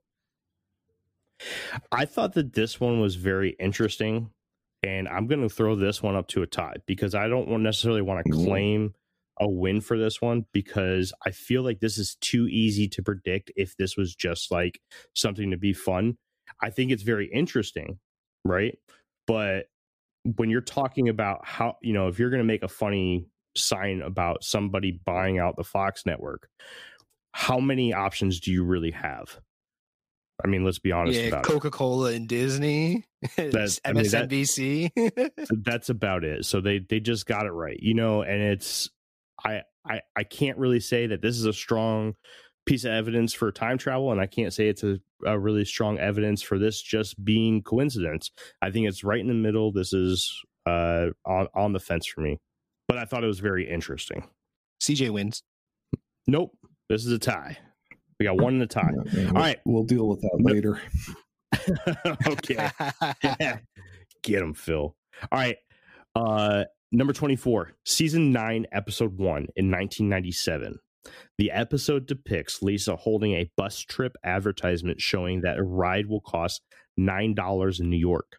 The strange thing here is that the 9 is right next to a silhouette of the World Trade Center's twin towers, eerily reading 9/11. yeah, you ready for me to win this one? You know what? I'm gonna let all of you talk, and then I'm gonna win.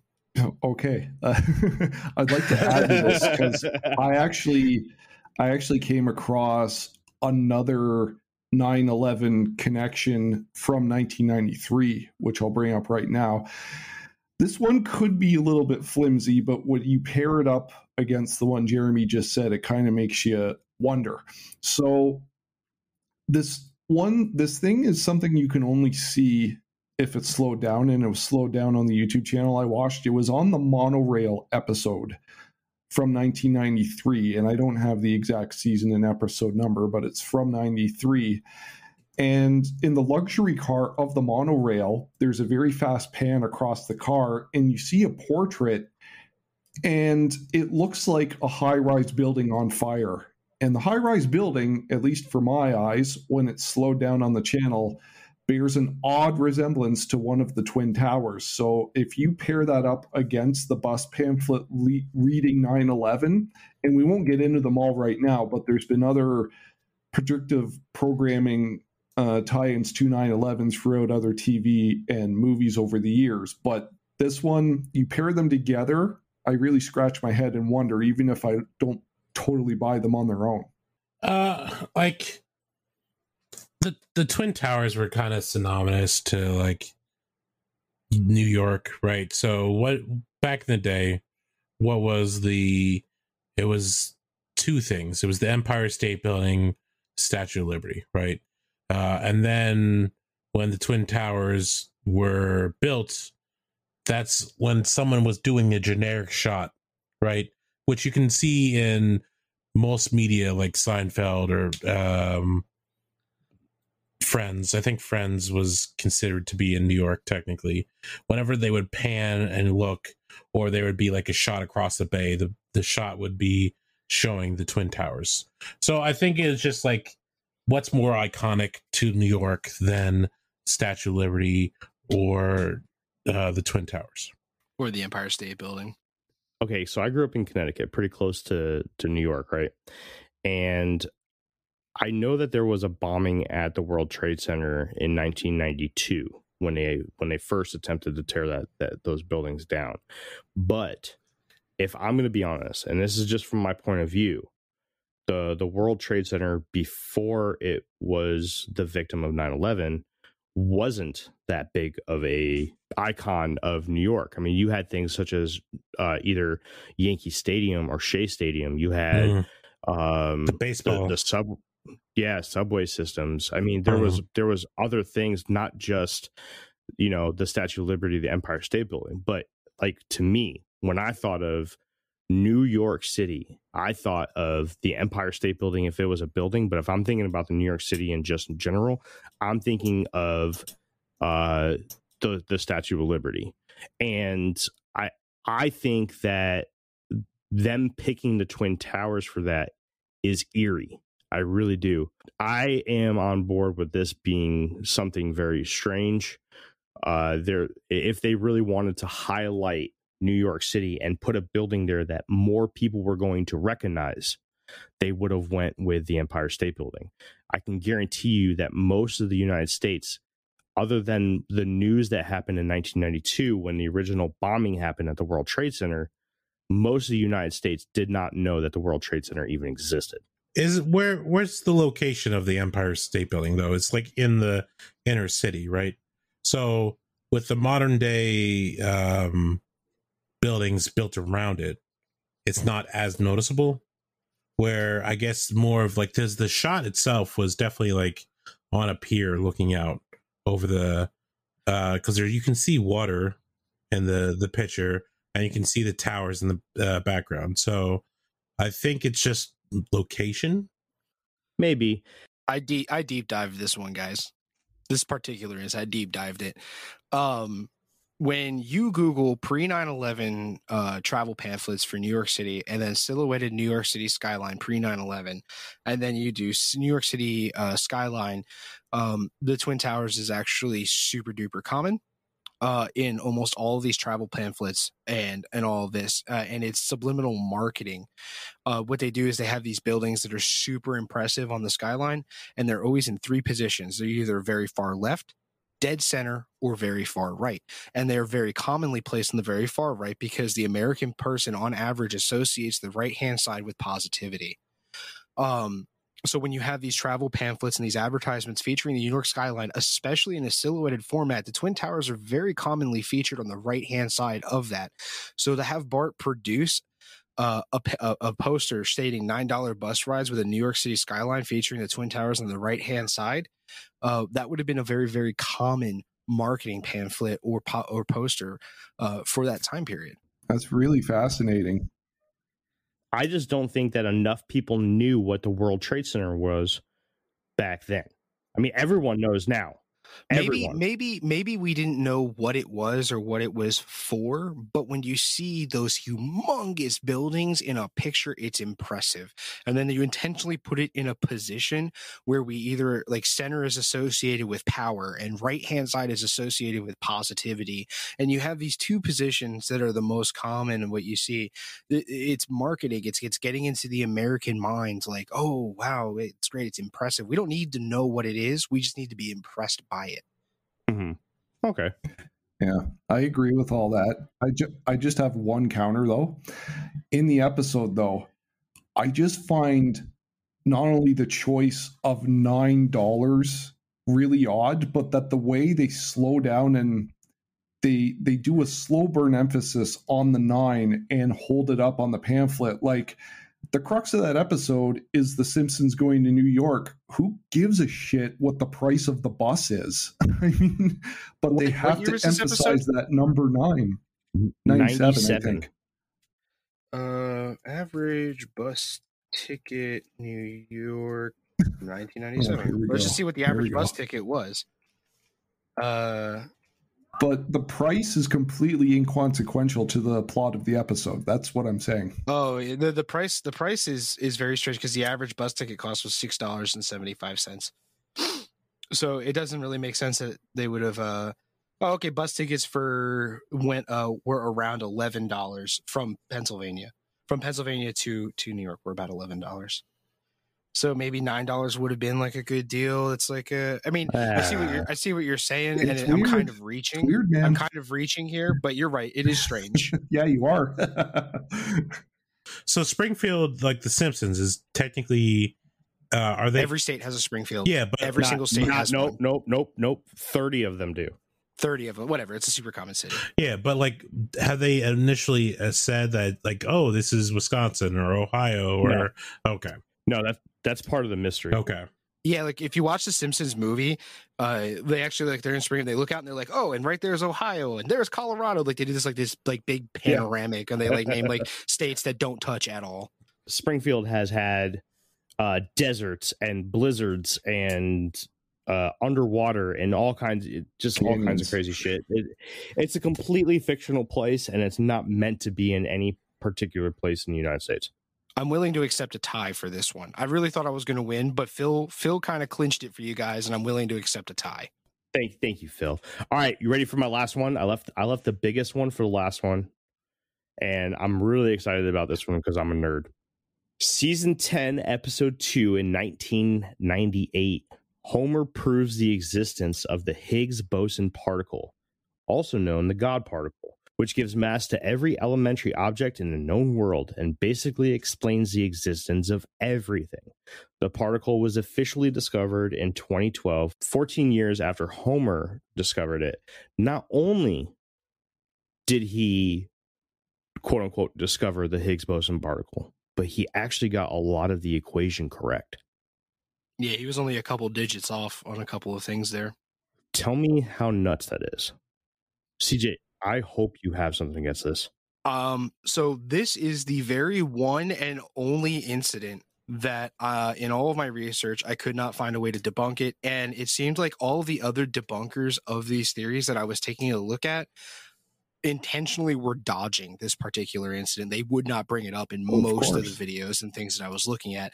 So honestly, like this this particular instance is going to be a no contest point for you guys because I got nothing. Well, did, didn't the professor, like the guy that found it, was in the 1964?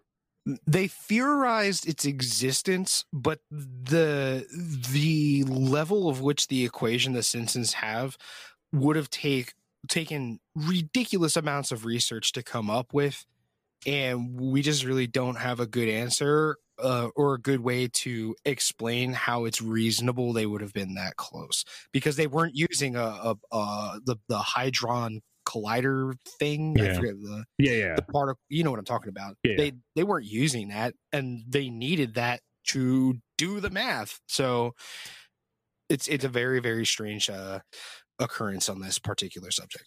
basically physicists were like this is how everything in the universe was created right? This happened and then everything else happened but there was this missing step. And in order for that missing step to make sense or for you know the the chain of progression to make sense they created this fictional particle called the the Higgs boson particle. And they it was it was theoretical for the longest time until it was officially discovered in 2012 to be real so it was theorized until it was officially founded. You got anything, Phil? No, I was just going to say, isn't that funny that, you know, the skeptics and the people trying to debunk it conveniently avoid it when it's really close? And even our resident skeptic CJ is saying, oh, I don't, I don't have much on this one. Typical of uh, people trying to, you know, squeeze uh, their arguments into their own Yeah. narrative. But I mean, this one freaks me out because once again, I know very, very little about science and math, but I'm thinking, wow, if it's that close and that's accurate, that's there's something weird there to me. Something extremely weird. I mean, you're talking about something that the world's best physicists have trouble understanding and putting an equation to. And I, it, I mean, I'm sure that the the writers of The Simpsons, even if they have well over a hundred writers, you know, throughout the history of The Simpsons, I'm I am willing to bet that none of them could have written a portion of the Higgs p- boson particle equation correctly without having some sort of insight. And that's all I have, guys. That's it. That's Well all said. I have for Well said. Yeah. the the, Yeah, the go figure. Go figure. You finish up the episode with the one incident that I could not find any argument for. that's the one that's bonus points, so therefore Jeremy wins. no, I mean- Well, I, I'm willing to throw this whole thing up to a tie, but you know th- that's just being nice yeah, to CJ. yeah, like 15, 15 to 1. 15 to 1, right?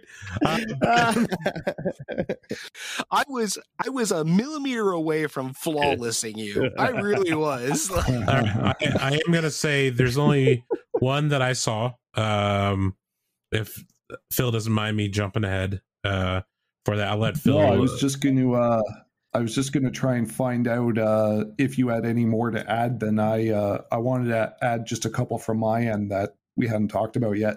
Yeah, I only had one uh, specifically. There was an episode in 1999 where uh, Homer uses nuclear energy to make a, a hybrid plant, and the plant is called Tomacco, right? So tomato and yes. yeah, tomato and tobacco put together. Oh, I saw that episode and then they banned it. Is it banned? Really? The fu- yeah, you, they they premiered it one time and it caused such an issue that they completely banned it from all networks. And uh, it was actually my favorite scene in that was one of the key scenes that got it banned. It's when the cow bursts through the corn things and he's like Tomacco, and like he goes crazy and starts Yeah. killing people. Uh, yeah, they um, so a fa- a fan of The Simpsons uh, named Robert Barr or not Barr, B A U R Baur, Baur uh, actually created the plant. really? Yeah, in 2003, he grafted together uh, tobacco root and uh, tomato stem to make tobacco. Ugh, gross. Yeah, and they actually were so the writers of The Simpsons were impressed. They invited the whole family out uh, to their offices and ate the fruit themselves just to see what it was like. oh, ew, ew! I've had chewing tobacco before, like one time, Oh, and it was like putting dirt in your mouth, and I yacked. Ah, couldn't imagine trying to swallow that. Oh, that's that's the only one I really had. no, that's a that's a classic episode. And uh, CJ, just so you know, um, I've seen that episode many times here in syndication in Canada. So up here, it didn't get banned. So I'm really intrigued that it got banned down in the states. yeah. Yeah. Hold on, let me see what. Let me see uh, when it when it's exactly banned. Um, While he's doing that, Andrew, you got any more? No, but I guess if we were sponsored by something, this would be a good opportune time to say get a VPN so you can act like you're in Canada so that things aren't blocked on the web. uh, but no, that's that was the only of the ones I wanted to talk about uh, specifically, other than the uh, bonus episode uh, at the bottom of the hole. Uh, that's the only ones I really uh, wanted to talk about. Sweet. All right, Phil, the stage is yours, man.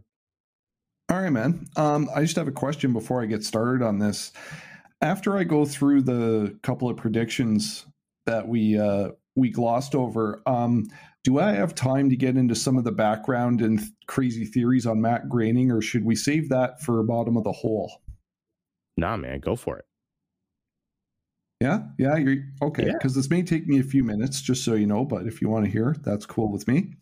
So, fine. um, the first one, this one was unexpected to me because I was talking to my brother literally the day before we recorded this, and uh, The Simpsons have a personal favorite episode of mine, and that's the baseball episode where uh, Homer and Mr. Burns uh, recruit uh, all the major league all stars for the uh, power plants baseball team, and uh, so this this premiered in January of 1992, and I'm so happy CJ said way back that it takes about 10 months um, to draw and voice and release a Simpsons episode because there's an incident on this that made total sense. There's a joke that made total sense in January of 92, but when they were drawing this in spring of 91, nobody would have known about. So one of the baseball all-stars that appears is Don Mattingly from the Yankees and he would have in the summer of 1991 a very public beef with owner George Steinbrenner and Steinbrenner basically didn't like Don Mattingly's mullet and wanted him to cut his hair and threatened to bench him if he didn't do so. And eventually, after a long public feud, Mattingly relented. And in the Simpsons episode, Mr. Burns says to Mattingly to cut his sideburns. And he's like, his sideburns aren't even logged, but Burns keeps riding him. And then he comes back to the ballpark and he has like the, the whole sides of his head shaved. And Burns is like, Mattingly, I told you to cut those sideburns. Get out of here. You're cut. You're benched. And then Mattingly mumbles to the camera, yeah, still easier to deal with than Steinbrenner.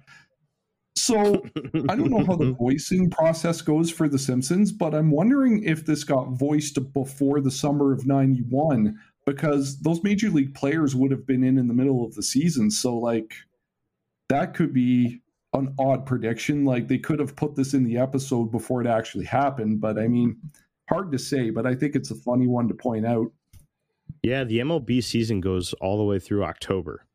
Um, Mhm. so if they were, I I mean, if they were to be down, I wonder if, I wonder if the Yankees made the postseason. And you said ninety two. It was 91. I don't think they made the playoffs that year because this is before Derek Jeter and before they got really good. So, So, real quick, uh, in regards to the Tomacco episode, back in 2012, Mhm. uh, they they introduced a uh, a wide ranging law in order to protect children from being exposed to things that would develop their mental health and development. And Really? apparently, uh, that's when uh, certain episodes of certain shows could only be premiered or, or shown after 11 p.m. However, the Tomacco episode, which is titled E I E I O, um, was banned before this watershed came out due to its drug related plot. Hmm. whoa. So sometime sometime in 2012 is when the episode itself was banned, at least here in the states. And the Yankees did not make it in ninety nine or ninety one. Hmm. That was well after I stopped watching The Simpsons a lot in syndication. So it could have been yanked up here and I may not have even known about it. So, very fascinating. Yeah. So, I got two more here. One is very absurd and lighthearted because it's it's a reach, but I think Pat McAfee talked about it on his show, and the other one's kind of hard hitting. So here's the first one. I think we all remember the episode where Homer sues the all you can eat buffet for kicking him out when he wasn't done Right. eating. And Yeah. in in 2017, a Massachusetts man gets kicked out of the Golden Corral for shoveling down nearly 50 pounds of food and would go on to sue the Golden Corral for $2 million. Now, this is kind I of flimsy. and- that. really? Okay. yes, I remember because- that. That was a big deal in my neighborhood. Okay, because this is very flimsy and happenstance, but wouldn't it be funny if The Simpsons wrote this episode knowing down the road in the future somebody would actually do this at a famous chain buffet? I heard a sort of urban legend about this, right? It was Okay. definitely, it was, it might have been just, you know, people talking shit about this, but I remember this as well. I heard that this guy had a beef going with the Golden Corral that he was uh, going to regularly. And he went in there one day and he said, I'm going to eat all their food. And he went in there, grabbed a plate. When he was full, he went into the bathroom, threw up, came back out, filled up his plate, filled up his his stomach again, went back into the bathroom and kept throw, Whoa. kept doing that, and eventually went through about fifty pounds of food. Now that's just what I heard back when this came out. I have no idea if that's true or not, but that's that's what I heard about this story. You would be very, very bloody if you were doing that 'cause your your stomach uses hydrochloric acid to break your food down, and Yeah. throwing it up like that would destroy your throat. Yeah, I mean, I I, I don't know. That's just what I heard, man. no idea. He would have been vomiting blood Still. early on, but well before the fifty pound. That's crazy. I mean, if you're pissed Yeah, off enough, yeah. I guess you could do it. I don't know. I Yeah, don't know. it's it's it's spite on a new level, but Jeremy and I could argue that Simpsons predicted it, right? So that's why I bring it up. Simpsons did it. Well, we're also talking about the time period too, where people started to get sue happy over absolutely everything. That may, i- isn't that right Mhm. around the time period where that lady dumped McDonald's coffee on her lap and sued the hell out of McDonald's? She didn't even that. She didn't even dump it on her lap. She took a sip of it and burnt her tongue. Right, but like, wasn't that that, that the time period or whatever? Yeah, I think so. I I don't know. It could have been. What year was that? Uh, I don't have the year. I want to say early to mid '90s, but I don't have the exact year with me. So Yeah, but people were really like getting sue happy at that point. So maybe they were betting on the on the easy horse again and making something really. That was only a matter of time before some fat fuck. Oh, I can't say that on the show. Yeah, you can. Fucking- Fucking a right. You can. PC shit. Um, I'm a fat fuck, so it's okay. I want. I um, want you to beep that again. ate so much. I've been kicked out of a buffet. Me and a kid we hung out with uh, named? Twinkie. Him and yeah, him and I. We went over to this Chinese. Yeah, his name. All right, he, we bet him he could not consume a box of Twinkies in one sitting, and he did it in about three minutes in a high school class one day, and he got the name Twinkie. oh, bro, I Um, could eat a whole box of Twinkies. Easy. We day. were we were 15, bro. We were like, you can't do oh, that. And he was like, I bro. totally can. And he was like, yes, I. But anyway, me and him were at a Chinese buffet for lunch, and we stayed. We got there right as lunch started, and we just ate and ate and ate. And it actually rolled over to dinner time, and they came over and they booted us out. They were like, you guys got to go. They cut us off from the meat eventually. They were like, you no more meat. You can only have vegetables, and then they booted us. Wow. Like, wow, this guy's this guy's really still eating all the lima beans. Yo, I love vegetables, man. Listen, listen. It's a common mis- mis- uh, misconception that fat people don't like vegetables. We fucking love vegetables. Like, Mhm. we just like to eat, bro. Like, All right, Phil. I need to hear this last one, man. okay, yeah. So uh, before I get into it, um, can one of you guys and CJ will probably jump in on this one? Can one of you guys define what exactly data mining is? Data mining. Okay. oh, I don't so know. So, data mining is when you look at the code of a program and you look for certain uh, hints and clues to upcoming features or look look for what's going to be in the next uh, version of the development of that code Oh, is is that that- like when they go into like a video game and they're like, "Hey, we found code for this feature that's not in the actual game, and so we think it's going to be in the next one." Is that is that that sort of thing?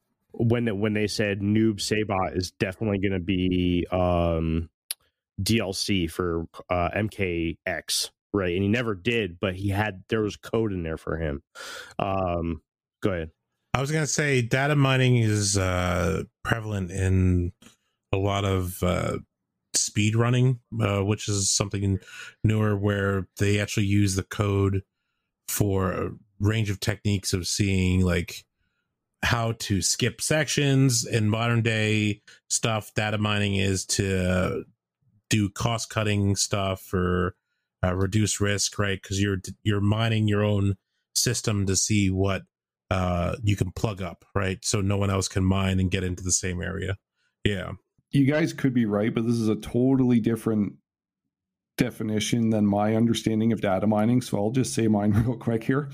So, okay. what I understand it to be is say, if you're talking about, and you know, I'm just throwing this out there, Kentucky Fried Chicken, or you're texting your buddy about it, and then you go on Facebook and then you see nothing but Kentucky Fried Chicken ads or ads for fried chicken.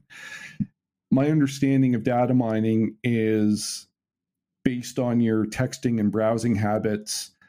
Um, companies will advertise directly to what you're searching or what you're talking about. Do you, do you follow me on that one? That's yeah. actually kind of what I thought. Uh, what what I was under the impression of. So you and I are on the same page there. Okay, good, good, yeah.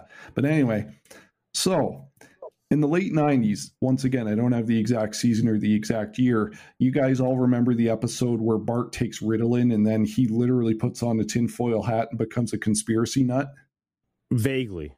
Yeah, I don't, okay. I don't really recall that one to be honest. Okay, it's uh, it's pretty out there. But anyway, um, Bart ends up uh, I can't remember what he does, but he builds some weapon where he shoots a satellite out of the sky that's apparently spying on all everybody in Springfield. And before they get to that point, they're asking him uh, who's spying on us, and he goes, "Who else? Major League Baseball." so then he like shoots. Yeah, actually, I think Bart steals a tank, and then he shoots Major League Baseball satellite this. out of the sky. Yes and he remembers it's a real thing. And then as soon as they're going to open up the satellite and find out what's going on, Mark McGwire shows up, who at the time was like the home run champion of the league, and arguably the game's most recognizable face. So then McGwire pulls out all the papers from the satellite and he says, Do you want to know the terrifying truth as to why Major League Baseball is spying on everyone, or do you want me to hit dingers? And then everybody's like, oh, yeah, hit dingers. So then he hits home runs, and then everybody forgets about it. But it's revealed that Major League Baseball was collecting data on all the c- citizens of Springfield because they wanted to find out their hat and shirt size so they could sell them more Major League Baseball merchandise. And what do you oh, do oh, if you're talking about fried chicken and then all of a sudden it appears in your search engine or your social media? It's targeted data mining. And I am saying The Simpsons called it a good decade before social media became a prevalent thing. So that's the one prediction Damn. I have that nobody is talking about. Damn. Nice. I got nothing. Bill, you win that one. yes, yes. Yeah, I haven't seen I, I do remember that episode. I remember that the satellite had the MLB logo on it and everything. It was that I do remember that episode. There's a sorry to interrupt you, Jeremy, but like there's a saying nowadays that goes money is not the new is not currency anymore. Data is the new currency because you know on the dark web which is really scary a lot of people's personal data and personal interests gets bought and sold. And major corporations like to look at you, know your browser or your search engine to see what you're searching for so they can pop up ads that are targeted to your interests. And where did we first see it? As a conspiracy theory on the simpsons yeah, I, I said it in one of our episodes or our episode we guessed it on another podcast, but the the the number one currency in the entire world is intelligence, mm-hmm. and yeah. that that's exactly what you're talking about. It's intelligence. It all comes down to intel. So absolutely, hundred percent agree with you. You said that on an episode we did with Jeff. Is that what I is that where I did it? Yeah, I was there for that episode when you said that, or at least yeah. you said it one time. Uh, yeah, we were we were talking with Jeff and you and you brought that up intelligence. That is. I just wanted to point out though that that clip I just talked about on all the videos that you can find of Simpsons predicting the future, that is not on a single one of them that I found. Right on. All right. So, anybody have anything else to add? No. Very quickly before you wrap, Jeremy, do you want to hear my wild the wild Matt Matt Groening theory I came across? Hell yeah, man, let's do it. Okay.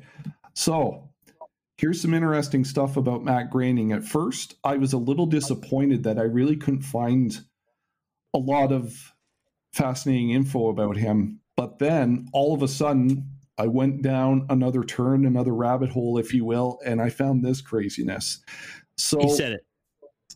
Yes, yes. and I love saying it. So so I started to wonder if Matt Groening just had crystal clear premonitions in his dreams and kept a good dream journal for some of this stuff to throw in the episodes or if one of the writers did. Or I wondered if he knew like some high-end psychic that none of us knew about and you know he was splicing these predictions into the episodes just to mess with all of us.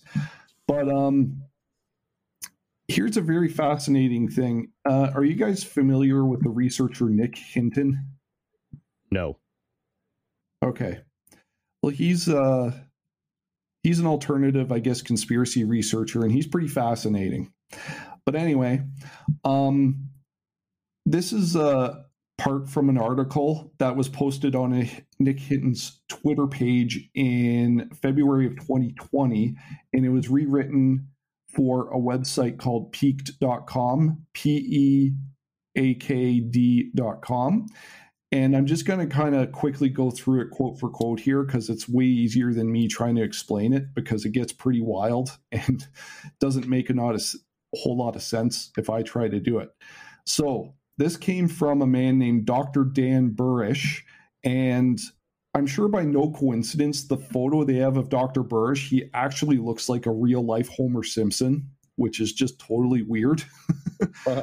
But anyway, here is the bit from Nick Hinton's Twitter reposted on the website I just mentioned. Quote, Dr. Dan Burisch in 2006 comes out and says he works for a secret organization formed by President Truman in 1947 to recover and investigate fallen alien spacecraft, part of Project Looking Glass.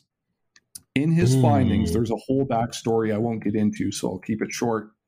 In his findings, ancient Egyptian knowledge was used in Project Looking Glass, and one of them was a small magic box known as the Yellow Cube. He says the yellow cube was used by world leaders to see what fate had in store for them. However, they discovered the future wasn't set in stone. They were shown many different possibilities. They attempted to use this knowledge to manipulate our timeline. They can now see which future would be best for them and what needed to be done to get there. However, they also discovered a future where the whole world was nearly destroyed. They saw that, and it was caused by technology from Project Looking Glass and immediately shut down thereafter. The yellow cube allegedly was thrown into the ocean near Antarctica or may not be on Earth anywhere what's anymore whatsoever, being taken away by another intelligence. But here's where it gets strange. Matt Groening, creator of The Simpsons, a show notorious for predicting the future, said the inspiration behind the fictional town of Springfield was a real place in Oregon, his home state. Groening grew up there a couple of hours away from a town called Looking Glass, Oregon, which is connected to the project. And here's another interesting tidbit Groening didn't say this publicly until April of 2012, where the origins of Springfield actually came from. Okay and the person the publication he tells it to is the smithsonian magazine the smithsonian was established by james smithson who was a high-ranking freemason and it was his nephew's inheritance that funded the institute to be built in washington d.c and it is also rumored that groening is an alleged high-ranking freemason and hence we have the simpsons episode of the stonecutters briefly based on them. And um, yeah, it's a weird synchronicity that the town Springfield, Oregon, which inspired the show and the entire Simpsons universe, was about an hour down the highway from Project Looking Glass, which allegedly um, had the people involved come across this yellow cube. And if Groening is a high ranking Freemason, we could go down a whole different rabbit hole altogether, which we don't have time for. But Yeah. what are your overall thoughts that Groening might have some ties to these organizations and may have had viewings of this so-called yellow cube? Is this uh, is this connecting the dots in any way, shape, or form, or is this is this way too out there even for you guys to comprehend? I feel like that's a really good point. I feel They like do. I feel like it's it's what I was talking about before with the chronovisor. Uh, I'm not gonna say nothing because that that that might man. be a it, it might be a family member. That's actually my last name. Mm. Uh, Yeah. but like I, I'm not related to him. It's just we share the same last name. Yeah, I don't. I don't. I, I mean, I feel like I feel like out of a lot of the stuff that we've we've gone over today, I feel like that's the most plausible argument for something esoteric in nature. Interesting. All right. Well, we're gonna go ahead and cut it off right here. We're gonna we're gonna say goodbye to everybody that's not a patron, and we're going to go ahead and meet you down at the bottom of the rabbit hole. Um, and before I do that, uh, Phil, go ahead and give out your show's information and anything else that you have coming up for Unexplained Inc. Yes, thank you, Jeremy. Um, thanks for having me again, guys. And uh, I know we've been at this a while, so I'll try and keep this quick. You can find Unexplained Incorporated on Facebook. It's the Friday Night Fright. New episodes post every Friday night at 8 p.m. Eastern Standard Time. We are on just about every single podcast platform there is, so there is no excuse not to find us. And uh, you can hit me up on Twitter at PhantomPhil3 Instagram, Unexplained Incorporated, as well as my own Instagram page, Phantom Phil Unexplained underscores in between the words. And you can visit my website, which has links to the podcast, blogs, and all sorts of other fun stuff, thephantomhub.com. And um, at this point, we have um, a couple of interesting guests coming up uh, later on in June, including my first ever guest from the great nation of Scotland and uh, there's a couple of spots open in the July uh, lineup. So also booking in August. So you can also hit me up at the email phantomphilunexplained at gmail.com if you're interested in coming on, sharing a story in July or August. And that is it. Phil, I just want to say thank you for coming on to Infinite Rabbit Hole again. It's always a pleasure to work with you, and I really look forward to all the stuff that we're going to do with the network, man. Absolutely. Same to you. Thanks, guys. Well, thank you. Great Thanks, show. man. Long show, but great show. it was. It was. This was a good season premiere. Um. All right. Anybody that's not a patron, we'll see you later. For those that are, we'll see you at the bottom of the rabbit hole. Hey everyone! Thank you for joining us on this episode of Infinite Rabbit Hole. If you'd like to reach out to us, you can do so at infiniterabbithole at gmail.com. Follow us at facebook.com forward slash infinite rabbit hole. Follow us on Twitter at twitter.com forward slash infinite RH. Follow us on Instagram at infinite underscore rabbit underscore hole. We're always looking for someone that has a story to share. So if you feel like you've experienced a strange encounter with something that you can't explain, reach out to us. Let us know. Come on, have a good time, tell your story. And if for some reason you don't want to show up on a podcast, send us a letter in our email in a format that we can read to the fans, and we'll be more than happy to read it to everybody. Well, that's all for this episode. We'll see you next time down the Infinite Rabbit Hole.